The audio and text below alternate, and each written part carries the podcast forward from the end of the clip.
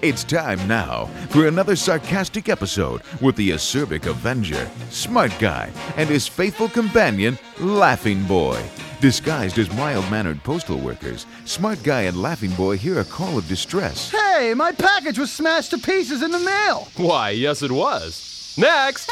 Listen, smart guy, somebody better take care of this. Ooh, I'm so scared. Do you work here? Only when I have to. So what are you gonna do about my package? Wear a black armband? Real funny. Try this on for size. And what are you snickering at, laughing boy? Tune in next time when Smart Guy and Laughing Boy disguise themselves as mild mannered department store clerks. I'd like to return this blouse Why? because it doesn't fit. Gee, have you ever thought of losing a little weight? Smart Guy and Laughing Boy, an extremely caustic production.